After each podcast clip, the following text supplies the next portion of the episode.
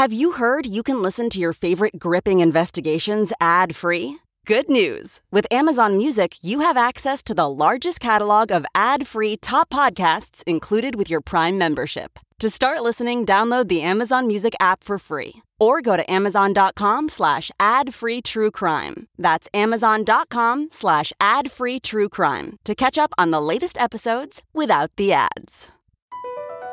Across America, BP supports more than 275,000 jobs to keep energy flowing. Jobs like updating turbines at one of our Indiana wind farms, and producing more oil and gas with fewer operational emissions in the Gulf of Mexico. It's and, not or. See what doing both means for energy nationwide at bp.com/investing in America. Hi, I'm Maggie the bartender. Hi, I'm Miles the bartender. And you're listening to Martinis and Murder.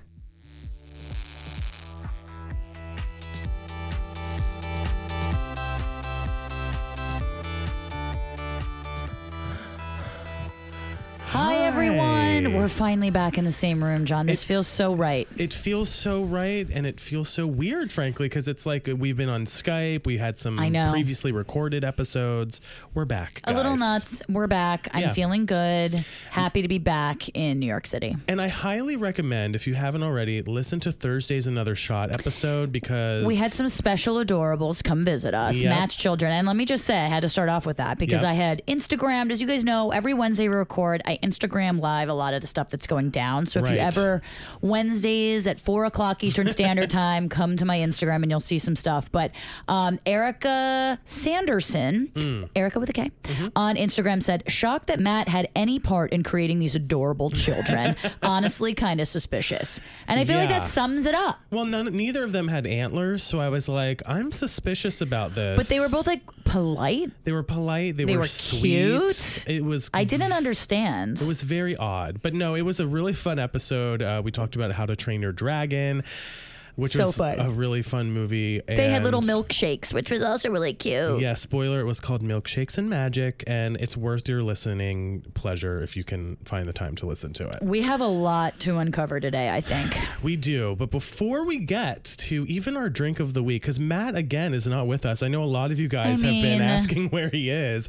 Jesus. There's just been a lot of work to happen around here outside of the show, but he will be back as normal in next week's episode, I believe, but before we even get to that, it's time, Darren, to tell everybody some very big news. Now, we've been teasing this for a few weeks. If you've followed us on social media, we've mentioned it.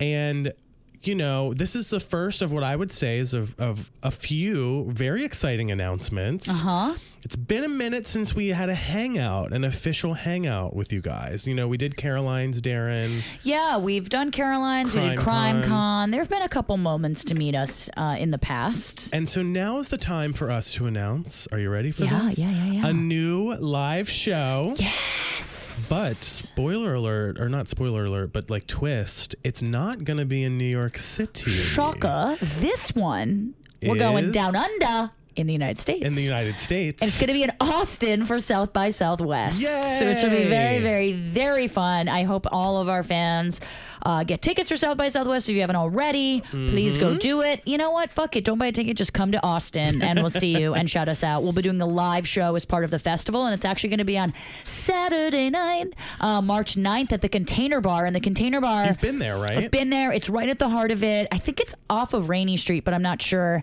I can't remember the street names. Yeah. But it's an amazing bar, and it literally takes place like in shipping containers. Yeah. But it's open, it's great, it can house a lot of people. Specific time and ticket details are still TBD, but we wanted to announce this now for anyone who may need to make some travel plans. Yeah. It's coming up in about a month. Yeah. Get your tickets. Come see us. Yeah, we'll have all of those details in our future episode show notes, like where you can click to literally like buy your ticket. Yeah. And it's part of South by Southwest, so I know there's a lot of like badges and things like that. We're figuring all that out, but keep an eye on our social media and of course the show notes for those relevant links. By the way, we are at martinis_murder on Twitter. I keep kind of forgetting that we have that account. Oh, nice. I mean, it's happening, but it's like we always plug our stuff. I feel like people tweet a lot less. It's just so easy to get like caught up in the weeds with that. You know what I mean? Yeah. And we're Jay Thrasher and Carpe Darren, and of course you can find us on Instagram and Twitter, but Matt is on Instagram, Darren.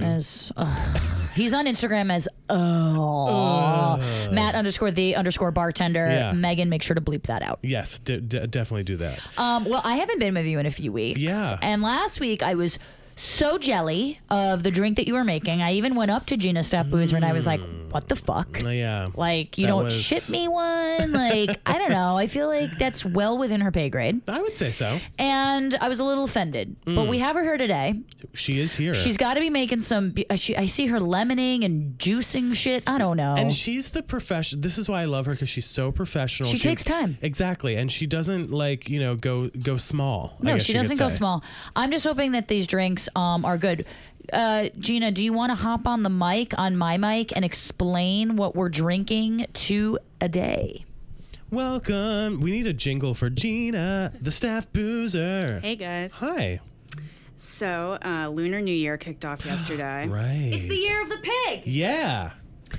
And to celebrate, we are drinking a cocktail with baijiu in it, which is a Chinese spirit that's been around for like hundreds of years, but it's kind of making a new dent in the United States outside of Chinatowns. It's been popular like in Chinatowns across the country, but...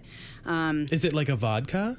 Or what is that? It is kind of. It's made from sorghum, which is a grain. Okay. Oh, okay. Got it. But kind of similar, yeah. It's distilled and it's... Nice. It has alcohol in it, right, Gina? Yes, it will. Oh, good. Okay, good. That's it. Confirmed. That's the only thing we need. And so I'm making you guys a tiki-style cocktail with baijiu in it. So. Nice. And don't forget Gina, who sits right next to me, by the way, for those who don't know, actually had originally thought of a sort of a more bitter drink, and then you thought to yourself, Gina, I can't do this. This is a drink for John, and made it something sugary, right?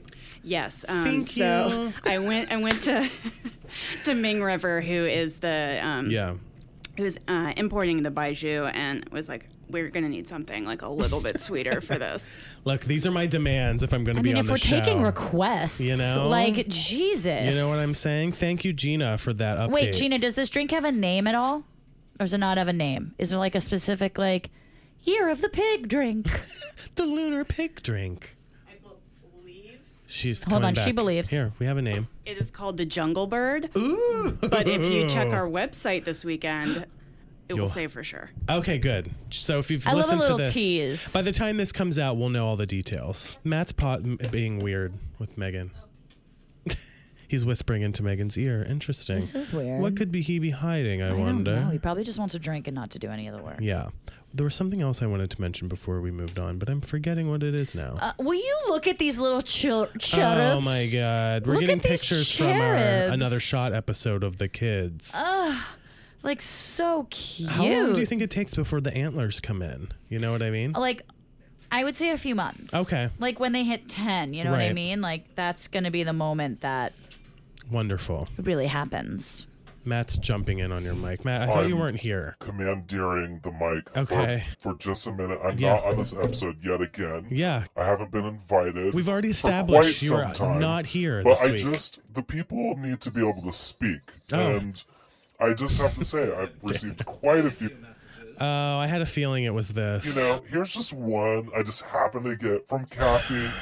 Hi, Kathy. Love you. Mm-hmm. It says... I have really missed your creepy voice, yet insightful thoughts on the show. I am definitely Team Matt. You know, the people are very upset because I basically... We established this. Okay, goodbye. Yeah, that's you're all. Done. No that's one cares. All. Also, Matt, it's not commandeering, it's commandeering. So welcome to English. Get the hell out of here. You've done nothing for us once again. Also, notice how he didn't say the handle?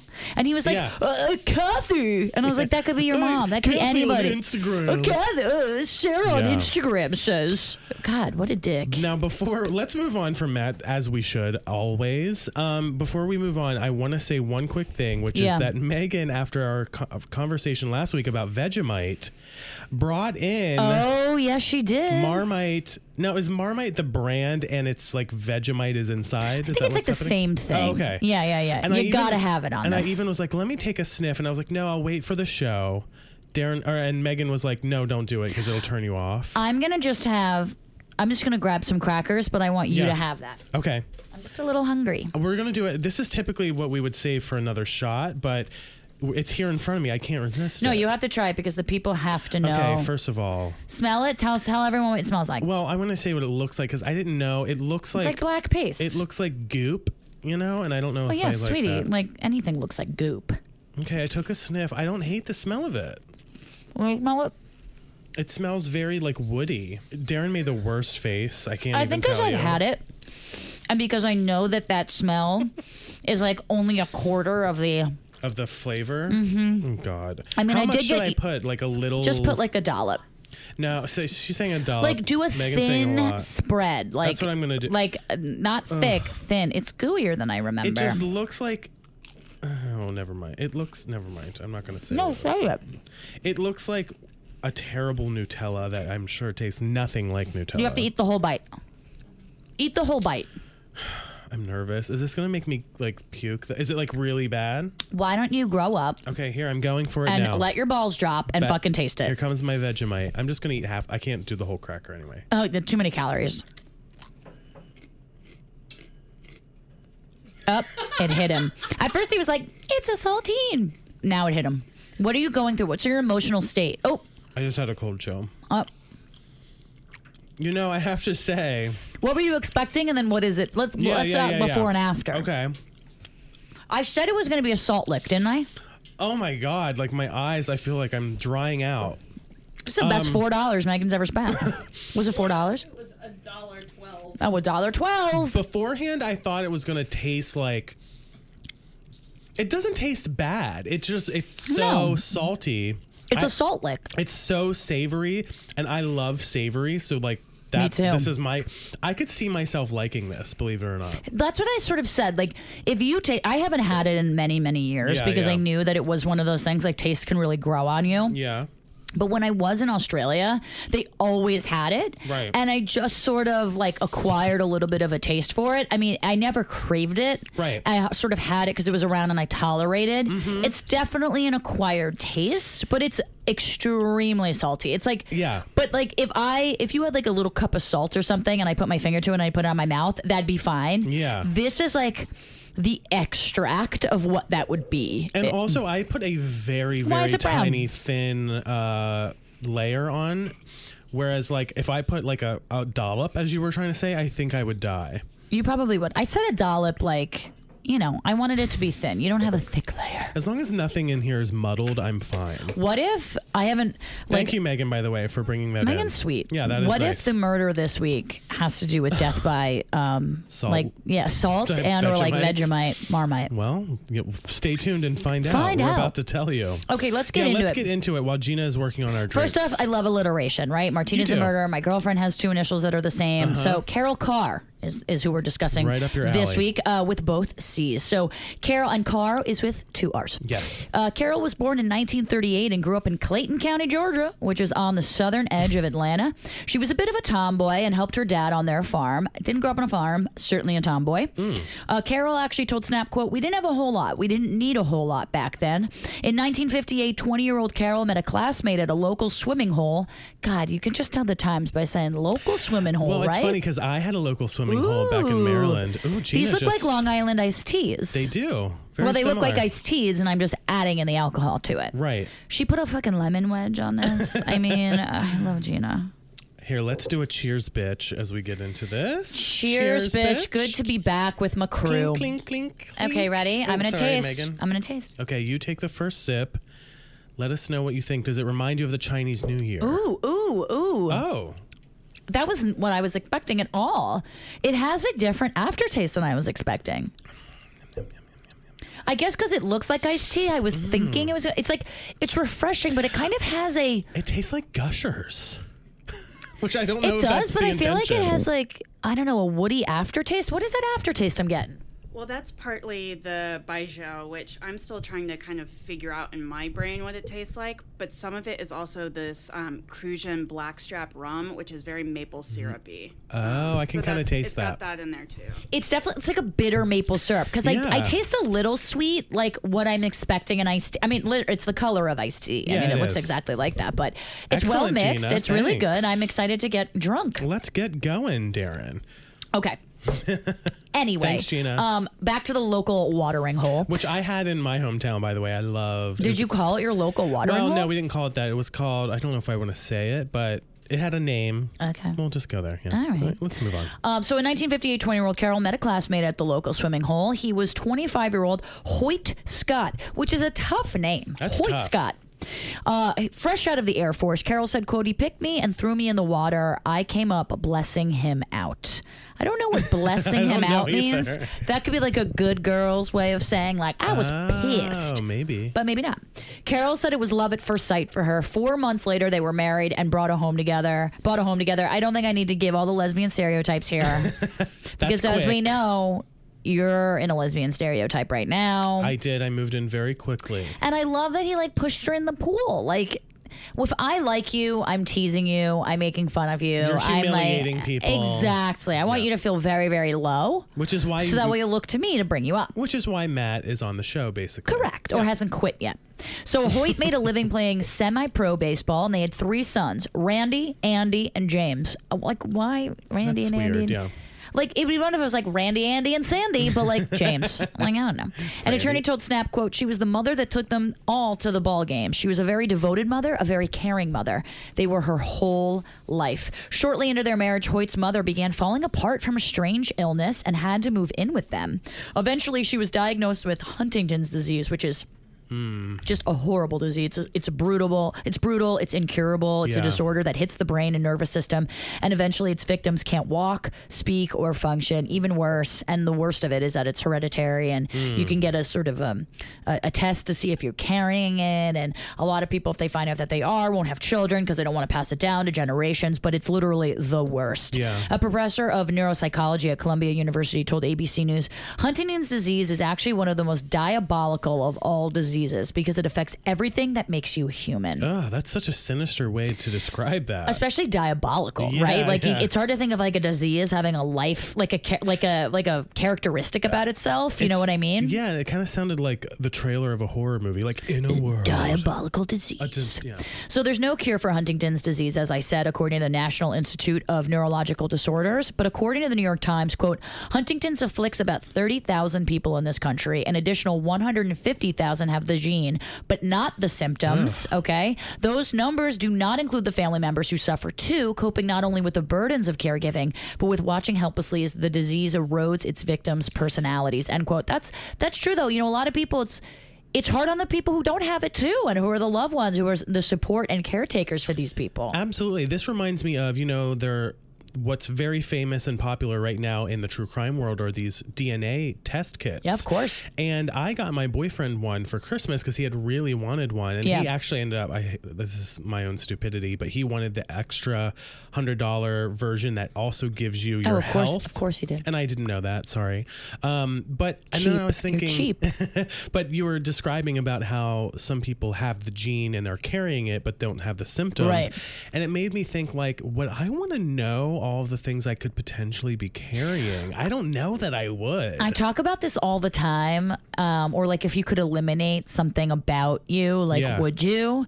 I think about that all the time, like because eventually with CRISPR and gene technology, I mean, our stem cells, you know, it's just going to get better and better and better, where we can almost like genetically modify like healthy human beings. Not necessarily saying like blue eyes are green, but like, hey, let's eliminate this disease. And if I knew that I was carrying some, I guess it depends for me on if I was going to have children. Right. As opposed to it just being me. Okay. Right? Like if there was a disease and I had the potential to carry it on, I would really want to know, because I think that would really affect whether or not, as a lesbian, if I wanted to be the egg donor or if I wanted to adopt. Right. But if it was just me, I don't know, because then once I knew and if I had it, I'd be thinking that about that literally every moment of every day, and I wouldn't be able to get out of it. Like if I have a toothache, it's like the end of the world for me. Oh my God, so I'm like, WebMD, I'm dying. Yeah. This is good because we're doing a murder podcast. Yeah. So Carol and Hoyt were obviously upset and sad, and they tried to escape, but there was no outrunning the tragic Huntington's disease. 10 years later, Hoyt began to slur his speech and stumble. The New York Times reported that Hoyt's mother, quote, "passed it to her daughter, Rosalyn, who died of it, and to 2 sons, George Scott, who committed suicide when he learned he had it, my God. And Hoyt Scott, Carol's husband," end quote.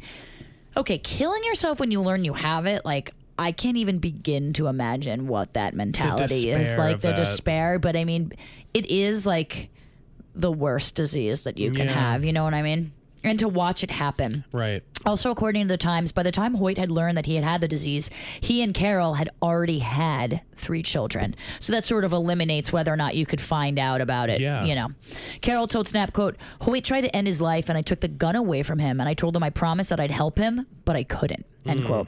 In 1983, she placed him in a nursing home, and over the following 10 years, she and the boys helplessly stood by as Hoyt deteriorated and finally died at age 61 in 1995. And remember, fucking tragic. So tragic. And this is way before anything that we have, like technology that we have now in terms of like determining things. And yeah, and I, you know, I don't, no one in my family, as far as I know, has had Huntington's disease. I think that would be something that I know, but as far as I know, same. And I'm sure now there's ways to at least like stave off the symptoms as much as possible. But I doubt it's even to where it is, because I'm pretty sure it's once you find out that you have it, it's, you know, you might not show symptoms, but if you're showing symptoms, it's not a good sentence. Tough. It is really tough. So according to the Times, by the end of his life, the disease had, quote, left him unable to move, swallow, talk, or think. So essentially, you're like a vegetable. Like you have to be run on machines. You can't do anything. The quality of life is just terrible. Yeah. Months after Hoyt's passing, Carol's 2 eldest sons, Randy and Andy, both in their 30s, began showing early signs of the disease of Huntington's. Huntington's most often strikes when people are between their 30s and 50s in their prime earning years, according to the National Institute for Neurological Disorders. I can't tell if that's good or bad. Right? Yeah, like 30s to 50s is a terrible time because you're still very young, but you're also in your prime earning time, so maybe it's better for health insurance. I don't know. Well, I want to give you a little bit of a thumbs up here, as you are doing a great job at enunciating Huntington's over disease. And over again. Yes, Huntington's it's disease. It's tough, so good job, Darren, there. Thank you. So she once again became a tireless caregiver and had to watch the devastating process once more as her son's illnesses took hold. This is horrible. Yeah. Carol told Snap, quote, you just take it one day at a time and hope tomorrow will be better knowing that it's not going to. End quote. The New York Times wrote, quote, Mrs. Carr turned her life toward their care, doling out medicine, feeding and bathing them, getting them to the bathroom, coping with Randy's violent moods. When she could no longer do those things by herself, she placed her sons reluctantly in a nursing home. Relatives say she was consumed by guilt for having brought them into the world. I mean, I can only imagine. I'm not a parent at all. I was just going to say this. The guilt that you feel, although there's really nothing. I guess they could have gotten the test earlier, but I don't know. Different time of life. I don't know. I feel guilty about my house plants, you know, when I don't water them. Yeah. The thought of the anxiety that this person has to go through. It's awful. Watching someone you love go through this is just unfathomable. And it was in January of 2002, according to Snapped, which was 7 years into the disease, that Carol checked her sons into the nursing home and visited 3 times a week. And they, of course, just continued to deteriorate and get worse. A prosecutor in the case told Snap that Carol was having, quote, health problems. She was having psychiatric problems because of the long-term stress of this. Yeah. I can only fucking imagine. Right. On Saturday, June 8th, 2002, just after 6 p.m., Carol came to the nursing home to see her 2 sons. And this is where things take a little bit of a turn. So at 9:20 p.m., the small building was shook by gunfire in Randy and Andy's room. 2 shots were fired. The nurses ran into the room. Is this what you do after you hear gunfire, by the way? And found Randy and Andy dead in their beds with halos of blood around their heads. Halos? On the nightstand was a .25 caliber pistol. According to a 911 transcript, the caller said, quote, a mama's just shot her 2 of her boys, end quote. Police quickly arrived and surrounded the complex. They proceeded with caution since the shooter was likely still inside the nursing home. The scene was a mess. An officer told Snapped, quote, I approached the door with my gun already drawn. The nurse opened the door, end quote. Scared patients were being moved out of the building, but many of them couldn't walk or weren't even mentally capable. I mean, imagine gunshots going off in a place where everyone is like, you know, on life support or, you know, or right. Or like they're not just like, get up and go. Right, exactly. One elderly woman was sitting on the couch in the lobby sobbing. The officer said, quote, as we approach, I said, ma'am, we've got to go. It's time to go. And she began saying something to the effect of, I'm sorry, end quote. But the woman was saying she was sorry for doing the shooting. The L.A. Times reported that the next words out of Carol's mouth were, quote, I believe y'all are looking for me, end quote. Wow, okay. So this is like a crazy scenario. End of podcast. Yeah, exactly. Yeah, right. Fade to black. The woman was Carol, and she right away said, quote, "Yes, I did it," before being cuffed and taken to a patrol car. She was hysterical in the car and kept saying, quote, "Oh God, why did I do it? Why did I do it?" End quote. The policeman told Snapped that, quote, "At one point, Miss Carr actually requested that we shoot her." End quote.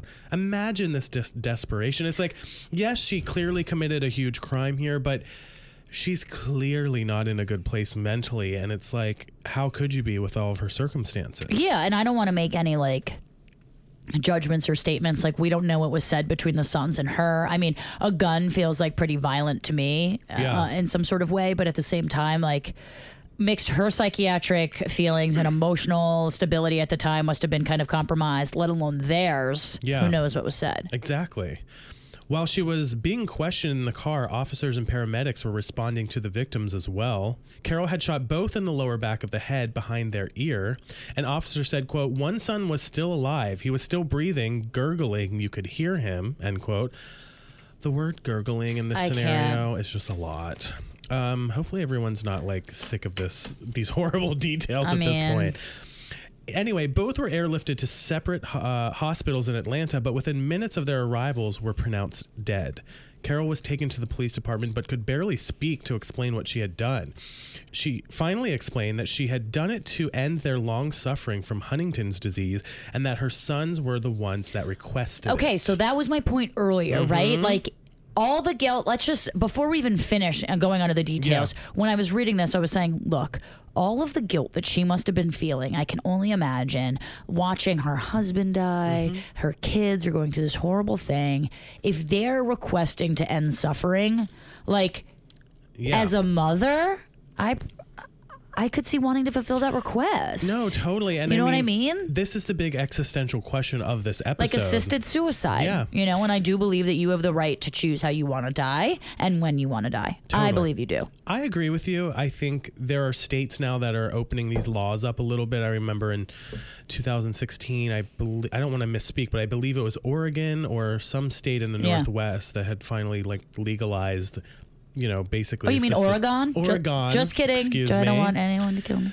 But yeah, I mean, this is a question we'll keep reiterating to ourselves and we'll pose to you guys, the listeners, is this acceptable? Maybe not the way she did it. Right. I mean, but I think like the act of, you know, a gun feels very jarring. Right. It's a bit much. Carol said, quote, "When they signed their living will, they asked me when I took their guns away from them if I would do it before they had to go to a nursing home. I made all kinds of promises to him, like I did Hoyt. I had to do the same thing to him, had to take the gun away from him," end quote.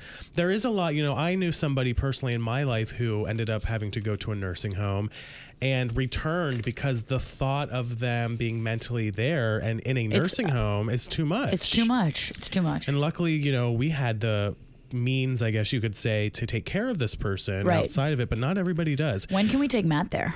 Hopefully soon. Yeah. She cried and explained that Hoyt suffered for 13 years in the nursing home. According to Carol, there was a breaking point that night. She came into the room and saw her son Andy writhing in pain and clawing at his catheter tube. His ability to speak had been taken from Huntington's. She told Snapped, quote, "Andy started pulling at the catheter. He wanted to take it out." End quote. Too much. When questioned why she thought so, Carol replied, quote, "Because he kept looking at me and crying. Tears were rolling down his face." End quote. According to ABC News, she wasn't the only one upset. Their youngest brother, James Scott, had visited them in the last week and said, quote, "I went down to see them Thursday. They were laying there naked and laying in pee," according to ABC News. That was too much for Carol. It's too much for us, frankly, on the show to even like read this. But she opened her purse, pulled out a small pistol she carried for protection, and shot them. ABC News reported that the sons, quote, "were unable to walk, feed themselves, or even think clearly. And the nursing home they were in made matters worse, according to the family." This is from ABC News as well. Carol was just a wreck. Police were sympathetic to her story, but the law was the law. She was charged with a double homicide. I mean, I can only imagine, and I can't, right? Because like, I'm a fully like the closest thing, and this seems so silly, but if you make a fist like with your hand, right, and you have the nail side of your fist, like lay it down flat on a table, right? So you have your whole fist laying down flat on a table, and you put out your ring finger like this, and try and lift your ring finger. I can't do it. Exactly, that's what it's like to be paralyzed. Oh my God! So imagine having that feeling in your whole body awareness. And knowing that you can't, you're like telling your leg, you're telling your hand to do that and you just can't, like, it's the ultimate torture. It's the ultimate torture. Yeah. I would want to go, you know, like On June 13th, 2002, a family and friends had a funeral service for Carol's sons. She was temporarily released from jail to attend the memorial service, escorted by the sheriff's office. You can leave jail, leave prison to go attend funerals. I mean, you obviously have to get permission to do that, but, you know, certain circumstances, you know. She was immediately returned to jail to await the completion of the investigation. A police detective on the case told Snap, quote, I felt really sorry for her. I really did, because I can't imagine what that situation must be like when you believe that the only hope for your own children is if you kill them, end quote. And if we believe what she says, it sounds like they felt the same way too. Yeah, that's true. It's hard to know. It seemed her intentions were merciful, but not everyone agreed with her actions. One officer told Snap, quote, you had some of us thinking, this is a mother. How in the world could a mother do this to her kids no matter what, end quote. Georgia had only one sentence: to murder, life in prison. After a few months in prison, Carol had given up and said, quote, I knew that I would go to prison for life. However, she had supporters for her cause, and they began to protest her prosecution. It's just interesting to think that, like, you know that if you do this, you'll go to prison for life. Like, that's how much she cared about them being out of pain. You know what I mean? I think anyone, if we take everything that we're saying, you know, as pure fact, obviously we weren't there, but, like, how could anyone say that they were murdered in cold blood? Just whipping out a pistol at a nursing home with everyone? Like, that doesn't seem to make sense. Well, no, and then it's like, what would be her motive in this scenario? And then she just, like, confessed to the cops immediately. Right. According to the New York Times, Carol's surviving son, James, 38, who was in the early stages of the disease, says Huntington's had killed Randy, 42, and Andy, 41, long before his mother ever fired the gun.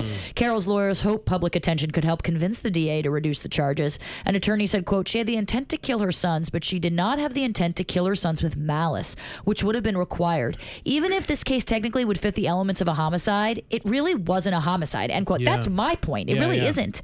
The DA actually agreed, but the law was the law. The prosecutor in the case told Snap, quote, this really, I struggled with this. This lady, she's not a cold-blooded killer. She didn't do it for money. She did it because she loved her children. There's only one problem. What she did is against the law in the state of Georgia, and you can't let one person, just because you feel sorry for them, go scot-free. That's true. This kind of would set a whole different precedent for future cases. No, you know, and that's the thing, too, is people don't recognize is, like, sometimes when it feels justice in one, well, you're setting the precedent for where it wouldn't be justice. Right. And so it is very difficult. However, I think that's also a problem with our judicial system. Well, right. Even Carol's own attorney struggled with how to approach the case. Her attorney told Snap, quote, Carol looked at me and I'll never forget what she said. She said, I can't walk into that courtroom and tell people that I slaughtered my children. I think that made us all start thinking about, well, what can she say? Yeah. Well, finally, they found a solution. And Darren, do you remember Dr. Kevorkian? Of course. I think we were really young. Assisted suicide. Yeah.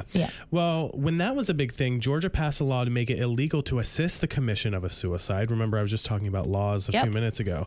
Carol's team realized they could use this law to get out of homicide charges. They took the idea to the DA, who became sympathetic after hearing Carol's story and agreed to a plea deal. The prosecutor told Snapped, quote, with this plea offer, Mrs. Carr faced 2 counts of assisted suicide.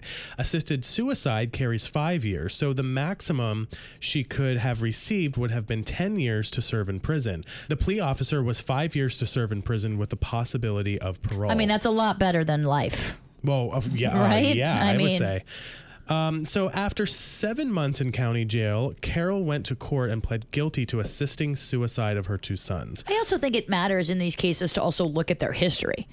You know what I mean? Like, if Carol has not, you know, had a parking ticket, you know what I mean? Like, and, I think intent really does matter. And clearly they're saying that. And granted, the law is a law, but, like, you can murder someone in self-defense. It isn't the same as murdering someone in cold blood. And malice, right? So you're saying prior convictions or history of criminal. I think that matters. I mean, I keep going back to the Adnan Syed situation, who had a clean as a bell whistle.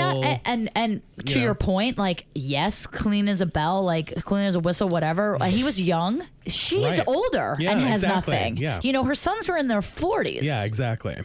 Well, luckily, the judge, after hearing much testimony and sympathetic to Carol's situation, allowed the plea bargain, and Carol was sentenced to 5 years in jail.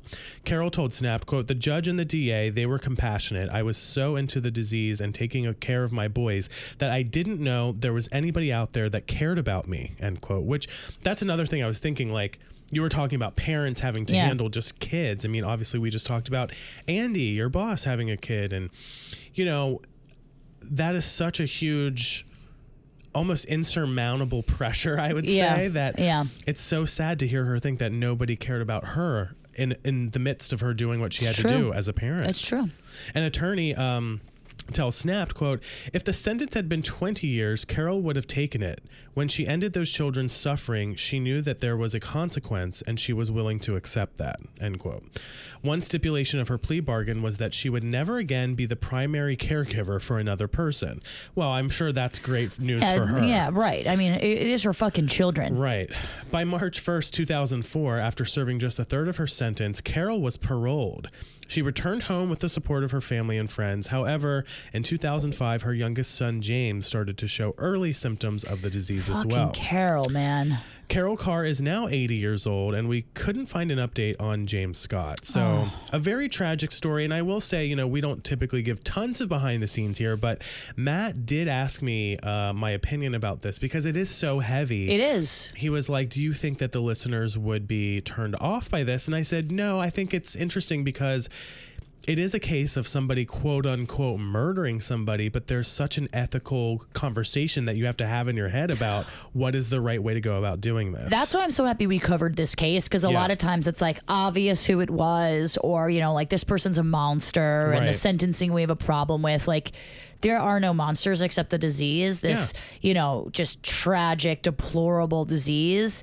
And I can't say that I wouldn't do the same thing that she did. And I think it's really important to talk about like ethical killing. And obviously, you know, the fans know that I'm against the death penalty and against killing an innocent life, which I do agree with. And I don't think that that has any sort of, there's no cognitive dissonance for me with that case and then this case. Like, this is still doing the same thing. I do believe in assisted suicide, and again, I guess we can never know what her sons had told her or if they were in the right state of mind, but I think everything that we know about this case, it wasn't done in malice, and it wasn't done because she just didn't want to take care of them anymore. Well, you can only imagine the deterioration that it had on them. Yeah, precisely. And I think, you know, this was also over 15 years ago now. So these types of conversations have come a long way. Amen. Yeah, amen. By 2019. Okay, well, let's get into some listener shout outs and try to bring this, you know, the vibe back up to a fun place. I said in our Facebook group that anyone who guessed the correct city and state for where we were headed would get a shout out. So shout out to Kelsey, who actually got this right, mentioning Austin for South by Southwest even before I said I'd give the shout out. So Kelsey, I don't know if you're psychic. I don't know if you saw, you know, some of our notes that are confidential over here, but Kelsey don't play. Kelsey don't play. She knows what's up. Yeah. We wanted to shout out Synopsis, which, for those who aren't in the TV industry, like a TV newsletter. You find out about jobs, everything that's going down, deals that are made, digital enterprises that are happening. So shout out to Synopsis, because we were actually nominated for Best Companion Podcast. We were one of three. We were up against Escape at Dannemora, and we were up against Wormwood, and we lost to Escape at Dannemora on Showtime. Both great shows that you can watch. Wormwood's on Netflix. So we were up against Showtime and Netflix. So the fact that we were even nominated, and we just go by the seat of our pants every single week, is a true honor. You know, losers say, it's just an honor to be nominated.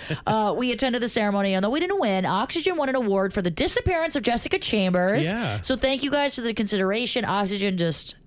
I love being a part of this team. Isn't it fun? Well, yes. Follow us on social media, Jay Thrasher, Carpe Darren, yes, Matt _the_bartender. Come to Austin. Yeah, make plans. We are going to be there. And even if you can't get the tickets, like maybe we'll do something after that doesn't require a ticket. I don't know. And can we just shout out, because you had texted me and Matt last night about the woman who wrote in. God. And I'm going to read it. Yeah, pull it up. I'm going to pull this up. Last night, I'm just sitting on my couch and I'm looking at the Facebook group. And, you know, the most commented or whatever, most liked posts in our Facebook group typically come to the top of my feed when I sign on. And me Darren, too. So Mary Catherine on Martinis and Murder podcast fan said, all caps, y'all, my friend's boyfriend's brother's dog just threw up a human toe and I have seen it, and then tagged us. And my comment was... with about 45 M's. 45 M's, because like I didn't know how to respond and I was very conflicted. And like if my dog or cat just threw up a human toe, like what do you do? Well, first of all, there's a crime committed somewhere along the line. So I would immediately... A crime or like, I don't know, someone's walking around without a toe. I would immediately call the police and say, we have human remains. We have a toe. We have a toe, in case that's part of your investigation for anything. Yeah. In all seriousness, though, I hope that that worked out to whomever did that, because that's kind of a problem. I mean, I would freak. I mean, I think I'd rather see my dog throw up a human toe than a spider. But it's very close. Very, very close. Megan said, is the dog okay? That's a good question. These are things we need to find. We should follow up with her and do it on another shot. Yeah. No, yeah. Mary Catherine, like, get back to us. Let us know what's going on. Get back to us. All right, guys, that's it for this week's episode. And make sure you see us in Austin. Megan, thank you for the Vegemite. It was better than I was expecting, I have to say. We're back, baby. We're back. See you next time. Bye. Bye.